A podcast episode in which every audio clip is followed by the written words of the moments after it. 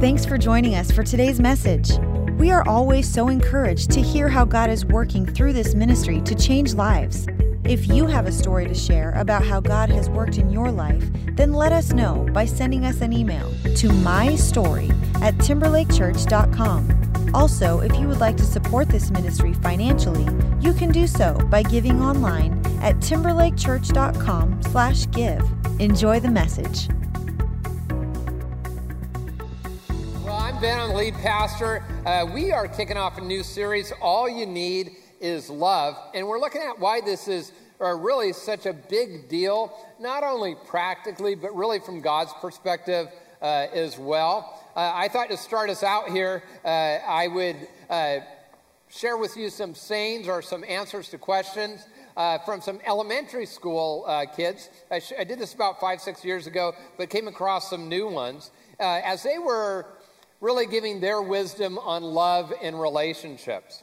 First question is this Why do most, what do most people do on a date? answer dates are for having fun and getting to know each other. Even boys have something to say if you listen long enough. and, uh, and same question, why do people go on the date? Martin H. 10 says, on the first date, they tell lies to each other. This usually gets them interested enough to go on a second date. How many of you know that's just a little bit true? And yeah, uh, okay. Now, this uh, is one of my very favorites. The kid who answers is age six. His name is Freddie. Uh, question When is the right age to get married? Freddie says, No age is good to get married at. You got to be a fool to get married. he has a strong opinion on that, uh, doesn't he? And then finally, uh, this uh, question really has to do what do your mom and dad have in common? Lori, age eight, they both don't want any more kids. yeah, so we're, uh, we're going to have a little fun today as we dig into what is known as the love chapter in the Bible. 1 Corinthians chapter 13 has a lot of uh, practical applications. Hey, I want to just give you a roadmap of where we're going in this series. Uh, next week, we're going to look a little bit more uh, at how we live this out in uh, marriage and dating relationships. This week is going to be more of an introduction uh, to really God's perspective on love and sort of how we navigate this in, in our life. And I, I hope you'll find it uh, interesting and helpful uh, as we look at some practical application at the end. But I want to give you an overview of this book of the Bible. First Corinthians uh, was written by a, a, guy named Paul. God used him to write about two thirds of the New Testament.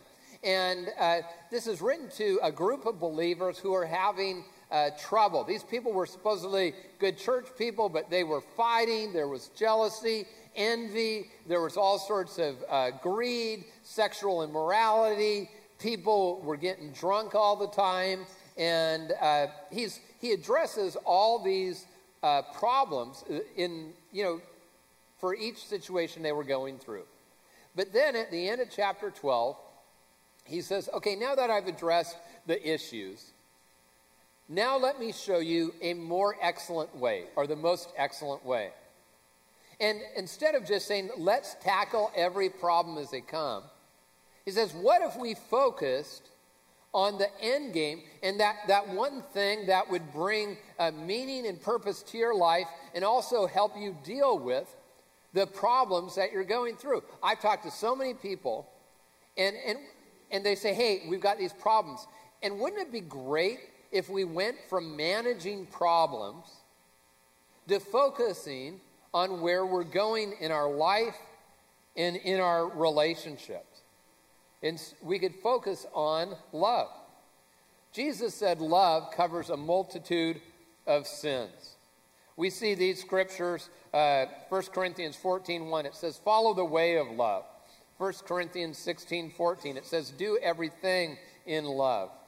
Uh, 1 Corinthians 13 13, it says, And now these three remain faith, hope, and love, but the greatest of these is love. Romans 3 10, love is the fulfillment of the law. So, love is a big deal, but oftentimes uh, we come up with our own uh, definition, and I think that's where we run into trouble. There's some uh, uh common misconceptions uh, around love. One is that love is just lightweight, you know, like, like, especially if you're a church person. Hey, why aren't we, you know, studying the four horsemen of the apocalypse or something like that? Well, the Bible says God is love, that our highest aim should be love. And so it really, it's not like the hostess Twinkie of biblical theology. It is sort of the meaty part when we look at this. Also, we think love is a feeling. Love can produce feelings. Uh, love uh, is more than a feeling. And this is why this is important. I talk to people and they'll say, well, uh, I just don't feel love anymore. If you've lost that loving feeling, I'm not singing, by the way. Uh, so, just came out that way. I couldn't help it. So, but you can get it back. You, I don't believe that's true. Uh, well, you know, not to be rude, I don't care what you believe. I just know it because I've probably talked to a lot more people than you have and seen people who have been fighting, who've gone through, who've lost kids, where there's been infidelity, who've gone through a lot of stuff.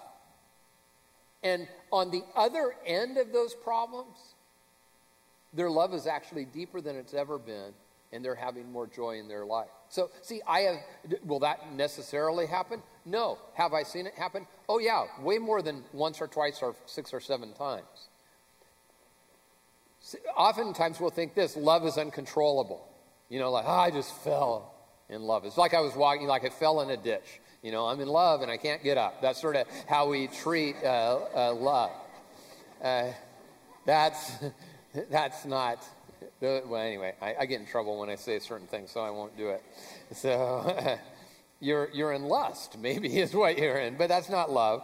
Um, love is easy. Uh, and by the way, this is no person who's ever been married believes this. But people, well, you know, oh, we're just so in love, and we do a lot of weddings around here. Yeah, it's great, and you know, it's great. And you have the wedding, and you're in love, and the honeymoon. But you know, someday you wake up, and there's like body odor, and gas, and uh, don't you feel romantic at this moment? Yeah, it, you know, there's a, the realities and the complexities uh, of life. We're going to look at, at a passage that really defines love. And now uh, I'm going to actually start next week getting into this passage, but I wanted to share it this week. You've heard it before. If you've never been to church in your life, if you're not a Christian, if you're uh, barely connected to anything in culture, you have heard this before. Uh, it's love is patient, love is kind. It does not envy, it does not boast, it is not proud, it is not rude, it is not self seeking. It is not easily angered. It keeps no record of wrongs. Love does not delight in evil, but rejoices with the truth. It always protects, always trusts, always hopes, always perseveres. Love never fails. And see, you know why people people who are, you know, they're not church people, they're not I mean people who are atheists like this. And do you know why? Because there's probably not one person in this room who would say, I don't want that. In fact, here's the problem is that some of us believe that is not possible. It's not always easy, but it is possible. And what we're going to learn is how that has to do more with us, how we show up in that way. And yes, does it, will it always be reciprocated? No. But it really does change life and relationships when we grasp that. What I want to do is I, I want to get to the precursor of that, uh, of that passage. It starts out in uh, 1 Corinthians 13, 1 through 3. Says, If I speak in the tongue of men and angels, but have not love, I'm only a resounding gong or a clanging cymbal. So what's it saying? It's saying if I'm spiritual, being spiritual and loving aren't the same things. There are people who, especially uh, with a sense of religiosity, will act spiritual, but that's not necessarily love. It should produce love. If I have gift, uh, gift of prophecy, can fathom all mysteries and all knowledge, and if I have faith that move mountains but have not love, I'm nothing. If I give all I possess to the poor and give over my body to hardship that I may boast, but have not love, I gain nothing. So the point there is I can be spiritual, I can be sacrificial, I can be wise, but I can miss out on love. And I say this because there are a lot of you, you're smart people. You're, you know, you're smart you're successful in, in maybe areas of your life, I just want to let you know it won't necessarily transfer. And in fact, the greater your success, it actually may be a barrier to it transferring to other areas of your life. Because oftentimes we don't have people who will maybe tell us the truth where we're, where we're doing, how we're doing in this aspect of our life. So I want to look at what the scripture has to say about love. The key idea is this is that love is, a is not a transaction, is a choice. Uh, I, I, hear this from people. Well, you know what? Uh, hey, I just want a 50 50 relationship. There's no, if, if, if you're committed to a 50 50 relationship, you will have a 100% failure rate. It just doesn't work.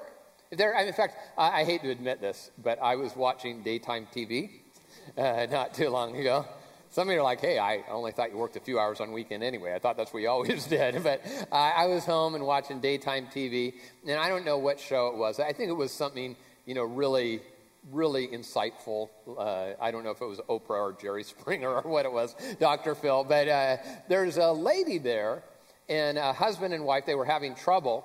And she had actually come up with a chart of behavior and was giving him demerits every time he failed.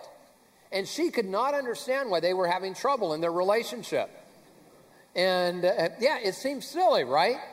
Because we would never make the chart. But, on, okay, it, do you do that? You keep a little score? Say, well, hey, what's wrong? I want things to be fair.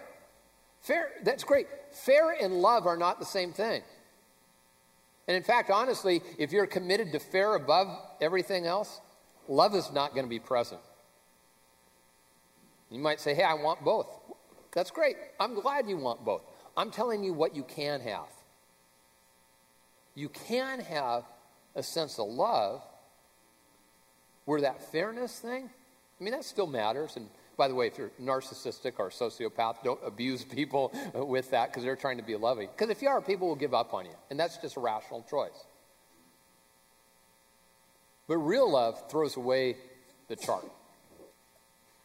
And, Jesus, what he does is he, he's talking to a religious leader about love. And he's talking about the broader aspect of love. Uh, and uh, he says, you know, love your neighbor as yourself. Not many people would say, oh, I'm against that. You know, there's not, I mean, we have a divided nation politically and all that. Not many people are say, I'm a, would say, I'm against loving my neighbor. But the question is the who and the how. And in fact, uh, Jesus was asked by this religious leader, Well, who is my neighbor?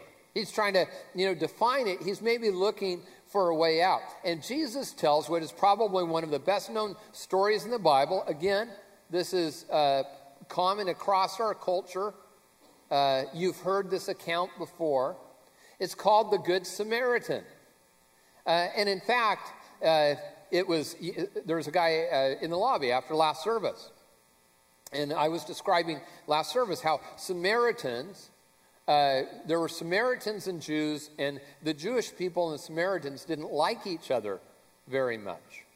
And so when you, you put this in context, I think it helps. It, Jesus tells the story. He said, uh, when he's asked, uh, Who is my neighbor? Jesus said, A man was going down from Jerusalem to Jericho when he was attacked by robbers. And then there were some religious people who came by, they didn't do anything about it. And he said, A Samaritan as he traveled, came where the man was. And when he saw him, he took pity on him. And the crowd who heard this would have gone, Ooh, Samaritan. I mean, think like uh, Patriots fans. Awful, evil people. And, you know, or say you're bitter about, yeah, I'm still bitter a little bit. Uh, that's why I'm preaching this series. But there, there, there's, this, there's this group of people that they didn't think could ever show love, let alone be worthy of love, yet it's the very person in the story Jesus talks about, and he sort of upends their beliefs. He says he went to him and bandaged. Uh, uh, a Samaritan, when he traveled by, came uh, where the man was who was attacked by robbers. And when he saw him, he took pity on him. He went to him and bandaged his wounds, pouring oil and wine. And then he took the man on his own donkey, brought him to an inn, and took care of him. The next day he took out two denarii, uh, gave them to the innkeeper he said, Look after him, He said, And I will, and when I return, I will reimburse you for any extra expense you may have. And then uh, the, the man is asked the question Who had mercy on him? And uh, the, the religious leader says, Well, uh, or, or Jesus says, Who is a neighbor? And the man says, The one who had mercy on him. And Jesus says, Go and do likewise. Now, this uh, story is pretty extreme in many ways. We're probably not going to come across people who are beaten down on the side of the road, and we're going to have to come to that decision whether or not uh, we help. But my guess is that there's going to be some challenges that we're going to go through. When people are just starting to date, uh, I mean, it's easy. You know, the feelings are there, and there's the walks on the beach, and, there, and you have your song and you both know what your song is and it's a big deal when your song comes on, you know. And so it's just uh, wonderful. But there comes a point in any relationship, and I know I'm talking more about marriage than I said I would, that's supposed to be next week, but uh, in any relationship, when there's going to be difficulty and problems. And it's how you navigate that that'll determine the quality of your love. As, I, as I've said, I, I, I've seen people go through challenges and really significant challenges loss of a loved one, maybe an infidelity, and, and, and, and most of those relationships don't make it. I'm real encouraging this morning, aren't I? It's true. A major problem is the quitting point for most people. And yet, there's that other group of people who not only is it a, not a quitting point, it's a defining moment where love is not a feeling, it's not uncontrollable, it's a choice that is made, and it's life giving. And my prayer is that you will make that choice in your, definitely in your family, in your marriage, in your relationships. But God, God will come to you in a way where you'll say, God, I want to I, I want to involve you in this choice. So let me get practical. I gave you a big long setup, and we'll go through uh, 1 Corinthians 13 next week. But I, I just want to give you some practical takeaways that we find in this scripture. So, what does choosing love looks like? It looks like taking notice. Uh, we, we read in, in, the scripture that that's the first thing that happened with the Samaritan as he took notice. It says the Samaritan, when he traveled, he came where the man was and he saw him. The problem is, some of us, uh, we, we don't take notice very well. And by the way, uh, the guy was probably very, very busy. But he took time uh, to notice. In fact, there's a whole group of people who are, I mean, I hate to make the generalization, but there's a whole group of us that usually are not very attentive. We don't pay attention to the little things very well. What do we call these people? Women. And so the. Uh, if, if, if, you're new to this planet, I'm joking. Uh, no, we, we, it's usually men. And usually men. And, and we'll say, well, that's just the way I am. That's not the way you have to be. And I can say this as I'm probably the worst among us at it, but I've gotten a lot better at it. Not perfect. It's that discipline of saying, I'm going to take note. You know what it is? Because it, it's usually not seeing something. I mean, we see something going on, we're going to get involved. Most of us aren't that callous or unaware. It's the tone of voice. It's when you're having the conversation and you're listening for the meaning behind the words and you say, Hey, are you okay? Or maybe you remember something. Maybe it's a friendship, and you're saying, Are you okay with what you've been going through? Are you still doing okay? Or, or here's, here's the question that's a big one Are we okay? Are, are, are we okay? And being willing to listen and to hear that answer. Well, a second choice in this is the choice to have empathy. Uh, by the way, those of you who've studied uh, emotional intelligence, there's Daniel Goleman's work. A lot of people who've written on emotional intelligence. Unlike IQ, EQ can actually, you can make progress in it. You can increase your emotional intelligence. And part of that is to understand what the person is going through. Uh, we, we see uh, as the Samaritan, as he was going along, it says, and he took pity on him. That means he, he, it's not the kind of pity that says, oh, you're pitiful, what a loser. Because, by the way, the, if you sort of read the details behind the story, the man who would have been on this journey, he made some bad choices. He traveled alone on a road where there were robbers. He shouldn't have done some things, but he, he doesn't point out everything he did wrong. He thinks, hey, I know what it would be like if that was me. I know what I would feel like. I know what I would want. And uh, for me, it's again something that doesn't come natural. I was just thinking about not too many years ago. Uh, I was going to a high school reunion and, and, and, you know, sort of have friends on Facebook and things are going on. Some are doing well, some, you know, unraveling marriages, recently divorced, all of that. So I was thinking about, hey, what would, uh, you know, I'm going to this reunion alone. Uh, I, what would my wife feel like? And so, so I just asked her, I said, hey, honey, do you want to go to uh, the reunion with me? And she goes, oh, no, you, my wife's real sweet. You go alone. And then I just, so I wanted to ask big deeper. I said, well, does it make you, you know, feel uncomfortable? Are you sure you don't want to go with me? Because there'll be lots of single women there. And are you afraid that one of them might try to pick me up? and she said, now I'll take my chances. so, yeah, that didn't work out too well. But uh, seriously, when, when you're when when your spouse fails are you are you more when they fail you do you ever put yourself in that position you ever say you know what's it like to be on the other side of me in those situations and when we start to do that and i know it's hard that's what love is that's what energizes relationship. And, and just, I, I, want to spend a little time here because I, I, don't, some of you are saying, ah, that's just not me. Can I say that? Let that be you. Because otherwise, you're going to, you'll probably end up blaming God. God, why don't I have the love? Well, God told you what, it's, what this requires. See, I said it wasn't going to be easy. See, if we, if we notice and we have empathy, it is a great start to choosing to love. It says in Galatians 6 2, it says, Carry each other's burdens, and in this way you fulfill the law of Christ. And then the third part of this, and this is where action comes in, is just seizing a moment. There are moments in our life, in our relationship, that we're never going to get back again. And uh, some of you dwell in the past, by the way. You can't do anything about the past. But you can't say, hey, when that moment comes, I'm going to be there. I'm going to choose to love.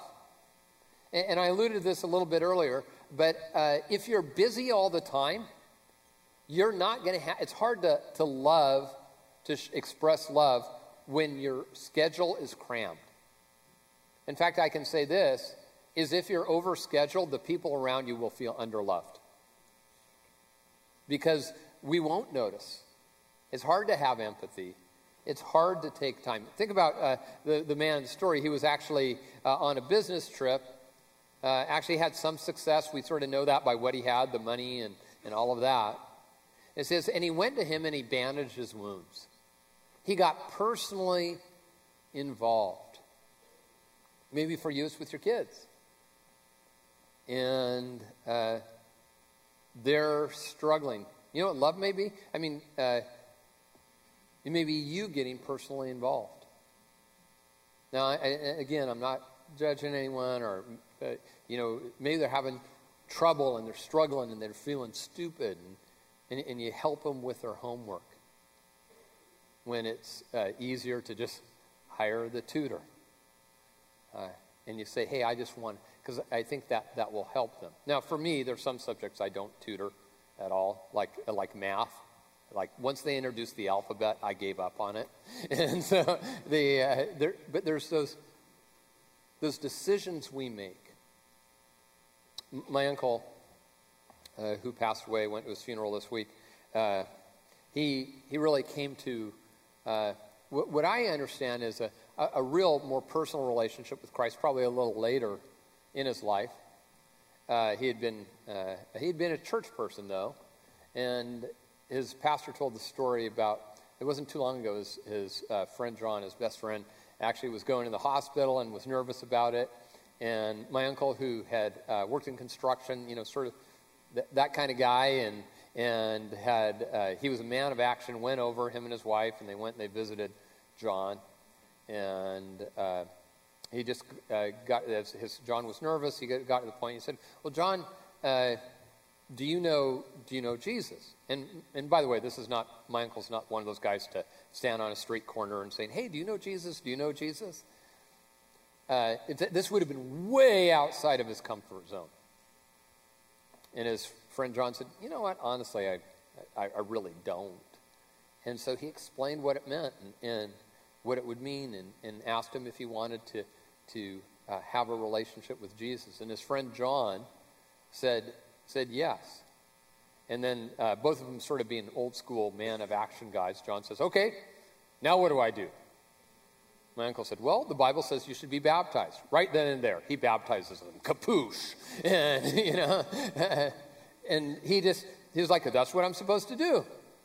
By the way, that when we have baptism in a couple weeks, if you've, if you've not yet since you believed, uh, there's there's baptism that's your parents' faith, which would be uh, maybe what you if you were baptized as a child, but in your adult faith, it doesn't save you, but it's saying I identify with Jesus. I'm I'm making a decision today. Uh, interesting, well, and sad thing was his friend John actually never made it surgery, passed away. But I know my uncle, because he, he, he told this, this story a couple times. It was one of those decisions that he never regretted in his life. He's saying, now in this moment, I'm not going to wait. I talked to too many people, and I know I'm talking a little bit too much to married people. I said I was going to do that next week. But the, you wait too long. You say, well, oh, yeah, we'll get counseling. And, and I, I, don't want to judge you for the pain of it, but yeah, we'll get counseling after we've already talked divorce and we're separated and we filed papers. No, it, you got to back that up a bit. You say, we're going to do it now, or maybe our re engage. I mean, we'll have, I can't believe, one year, over 400 people will have gone through our re engage ministry saying, hey, I'm going to put God at the center of this.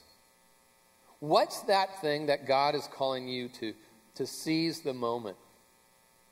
I know my prayer is, God, don't let me miss these moments. Matthew 7 12 says this So in everything, do to others as you would have them do to you. And that leads to number four is uh, do whatever it takes. We certainly see this in the biblical account. Uh, it says, uh, Then he, the Samaritan, put the man on his own donkey, brought him to an inn, and took care of him. The next day, he took out two denarii and he gave them to an innkeeper. Look after him, he said, and when I return, I will reimburse you for any extra expense that you may have. He's saying, I'm going to put my time, my energy, my wealth. Literally, he would have had to walk miles. And he's doing whatever it takes. And we get this picture in the Bible of God that way. Fact, it's very, very interesting if, you, if you're a student of religion. Every religion has a moral code, every religion has something sort of like the Ten Commandments. Uh, and, and I believe that they all point to that. That's, that's, that's why we can say there is a creator God. Why would we have all these commonality? In fact, even look at the creation stories in different cultures. There's a, a similarity, and some people would say, oh, that proves it's all a myth. Really, all these cultures that never had any contact whatsoever would come up with basically the same account? I would challenge your logic and say, maybe that's the way it happened. But here's the difference the difference in Christianity not only is it based in history, but God takes the initiative. God sends his son that we can be forgiven, that we can be free, that he can, he can take us at our point of weakness at the most shameful day of our life and not bring judgment, but bring hope and forgiveness if you receive it. See, often, uh, otherwise, if, if, we move away from that, what we'll do is we'll be in problem management. You'll learn some stuff. If, you, if you're here for the next few weeks, you're going to learn some things that's going to help your relationships, your family, your marriage. But I want you to go deeper from uh, solving the, the problems to getting to the root of the matter. It's sort of like a, a, not too long ago, actually. Uh, it was probably, I don't know, uh, seven years ago, I started going to a chiropractor. Uh, I really, I, I, was pretty unsure about chiropractic medicine, to be honest with you, but I had uh, this chronic uh, pain in, in my shoulder for about 10 years. I couldn't uh, get rid of when I was, I got it when I was uh, in the Olympics. And so the, uh, that's what I tell people, by the way. I lied just a little bit. Anyway, uh, I got, I was at, at, a, at a gym and I hurt my shoulder. And so I thought, why not? What do I got to lose? So I went to this chiropractor, great guy, goes to church, and uh, he did a bunch of treatment. Anyway, shoulder all better. And I, I never, I honestly, I, I had, I'd gotten used to the pain. I just never thought it was going to go away. Uh, now, I, but I know we have a number of chiropractors in the church. Uh, no offense, but I still do not get chiropractic care because I remember the first time I'm going, and he has me down on the table, and I say I have a sh- sore shoulder, and uh, he's like messing with my feet. I'm like, hey, you know, you're like five and a half feet away from the problem. Uh, you know, nice guy, just thought he was a little slow. I'm not sure what was going on. Uh, and then I remember lower back, and he'd be messing with my hand. I'm like, again, you're a little far away from where my pain is. Uh, but it's called referred pain. And I've learned this. It's where uh, you'll have a pain in one place, but it, actually the problem is in another place. And, and, I was thinking about that and thinking about some of the struggles that you and I are having right now when it comes to love, when it comes to feeling love, when it comes to expressing love, when it comes to holding together a marriage and a family and working towards a positive future. I think often what we're doing is we're in the problem solving mode. We want to go to the point of pain instead of backing it up to what's at the root of this. And the scripture would say, and I have seen that when we understand that depth of love that really at its source comes from God, that I can then reflect to other people. Doesn't mean that every pain and problem will go away. It's just a lot different, and they're not that big. And how we walk through them is different as well.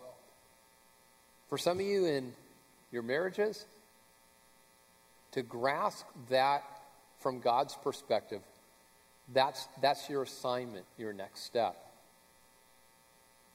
See, we all go through struggles, we all go through challenges. The question is, is how are we going through them and who are we going through them with? In fact, we're, we're in our uh, growth, growth group season. Actually, st- sign up start today. Uh, if you have not signed up for growth group, we'll have well over a thousand uh, people in growth groups uh, this quarter. Just an opportunity to connect with other people, learn some things, study the Bible or another topic, and grow. Uh, I, I wanted you to hear a story of a couple who sort of how they experienced both God's love and peace in a difficult situation. And part of that uh, was through their growth group. I want you to hear the Saavedra story. Take a look at this.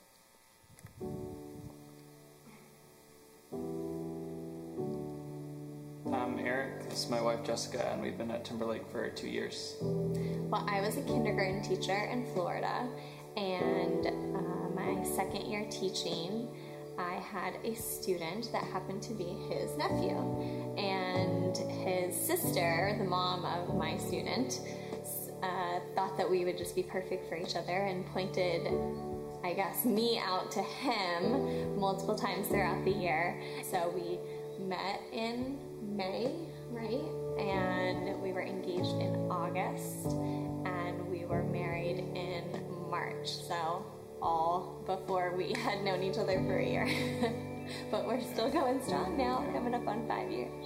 Only about six months into our marriage, um, we found out we were pregnant, and we were so excited, and we um, we're really excited to tell our parents and our families. But we kind of got everyone together and um, surprised them with the news, and um, it was really nice to be able to share that joy with them. Um, and we didn't realize how important it was going to be that we kind of shared that with them because we ended up losing that baby um, a few months later over the course of the, ne- of the next um, two years, we ended up um,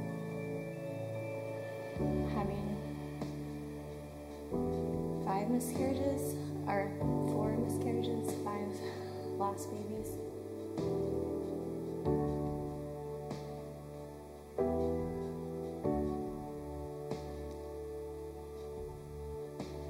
We knew moving here, we had no friends, no family here, so uh, we knew that we needed to get involved in the church. So within two or three weeks of attending, to really put out their winter groups uh, brochure, and we just knew that we wanted to invest right away. And here, when we got to Timberlake, uh, we knew that we really needed to share with them what we had been through because we were still hopeful that we would be able to have a baby.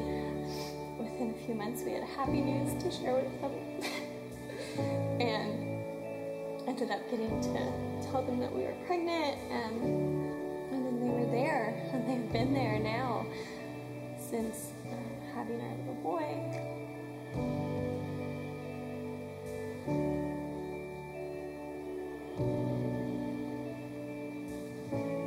Was born in Issaquah, and um, he's been amazing and healthy and uh, lively and um, just an awesome blessing. And we really feel like the struggles that we went through um, with the previous pregnancies um, kind of helped us put in perspective what a gift he is. I really don't know how we would have gotten through that without our groups, without just a place to be able to go every week and um, be real and show that we were hurting. I remember them showing up even when we kind of weren't reaching out, they showed up anyway, and it was just so amazing to see like the just I mean, we had only been hanging out with these people for a couple months, and already, like, they were invested in us, and they cared, and they cried with us. I can't imagine our life here without those people.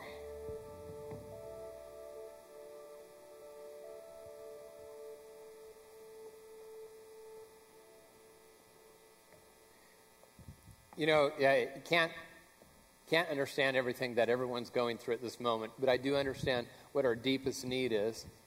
And that, that need for love is something that God put in you. It's something that sustains you. It's something that you were made for. And some of you maybe have given up on that a little bit, and I don't want you to give up. I just want you to grasp God's perspective. And I don't want you to, to maybe if this is a difficult moment, to let that moment define your life.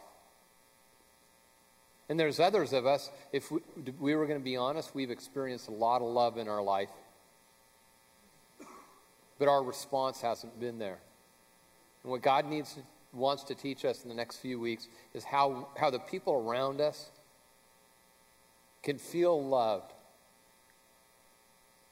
But for you, it might be a more spiritual issue. That when I'm talking about, it just seems maybe a little bit ethereal to you. And that's maybe because you haven't grasped the love that God has for you and how you respond to that. Maybe you're like my uncle and uh, sort of a religious guy, but, but haven't connected yet with that relationship. And if you say, hey, I want that, you know that in this moment, in this place, right now, that you can do business with God. Will you pray with me? Lord Jesus, I thank you for every person here. God, I thank you that as we come into this moment, God, that we can come deeply into your presence. And God, I pray for, I pray specifically for my friends where there's been a disconnect spiritually in their lives. And if you feel that and you feel like, you know, there's between God, between what the Bible talks about, there's a bit of a disconnect. But, but there's a want to in your heart. That want to is actually called faith that would be building up inside of you. That you would say, God, I come to you. I, I know you love me. God, I know you gave your son for me. I, I don't have every issue of life or theology sorted out, but I know enough to put my trust in you. And if that's what you want to do this morning, I encourage you to, to pray something like this. You pray silently, I'll pray out loud. Uh, you, would say something like this to God. You'd say, God, uh, I want your love. God, I, I want to be able to uh, receive it and to express it. God, I, I, I, I know I need your forgiveness, and I'm not trying to fool myself or anyone else. And I, I know I need a Savior. And so I invite you into my life, Lord, I, I, to be the leader of my life. And when we make the invitation, we don't need to worry about what God will see. He will do because He made a choice. He made the choice to love you. And it's just waiting for our response. And the Bible says that when we say yes to Him, that, that we will be with Him for eternity. That we will be, we don't know what heaven's going to be like in every way, but we know that God is there and that He wants us there with Him. But He also is going to walk with you right now. That God will uh, fill you with His Holy Spirit, that, that there'll be this sense of, of God walking with you in a way that just wasn't there before. The scripture says as we make this decision uh, that it is, we make it individually. And even though it's an individual decision, there's a sense where there's a uh, more corporate or, or, or public confession of our faith. And so here's what I'm going to do. I'm not going to uh, no one's going to come to your house today, or I'm not going to have you raise your hand or come forward. But here's just to give you a sense to take that step, because this may be your moment. And you've said yes to Jesus, but this is your moment where you say, I identify with him. I'm not ashamed to say, I said yes to Jesus today. So, with everyone's eyes closed and head bowed, even up on stage, give you a sense of privacy in a public place. But what I'm going to invite you to do, that, that if you prayed that prayer with me, uh, to say yes to Jesus today, that you just simply look up at me. I'm going to look around the room, and, and you just let your eyes meet mine. I'm going to look all over. You just keep, okay, that's great. I'm looking on my right and your left in the center section. You'd say, that's me too. All right. Okay. All right. See, just go ahead. I'm and up in the balcony as well. Over on my left. All right. Way to go. Way to go. Way to go. God, I just thank you for my friends who are making this decision. And I know there's so many people here today. And God, that, that you see us not as a crowd, but as individuals who you love deeply. God, I thank you for my friends who've said yes to you today. And God, I pray that you would walk with them each and every day. God, that you would help them to take more steps towards you. And God, I pray that for all of us, that we would take a step during these next few weeks deeper into the heart of what you're about and what you want for us. And that's this, this love that can seem elusive. But God, we just know we need at the center of who we are. So we pray this in Jesus' name. Amen. Thank you for listening to the Timberlake Church podcast. Stay connected with us by visiting timberlakechurch.com or follow us on Twitter or Facebook.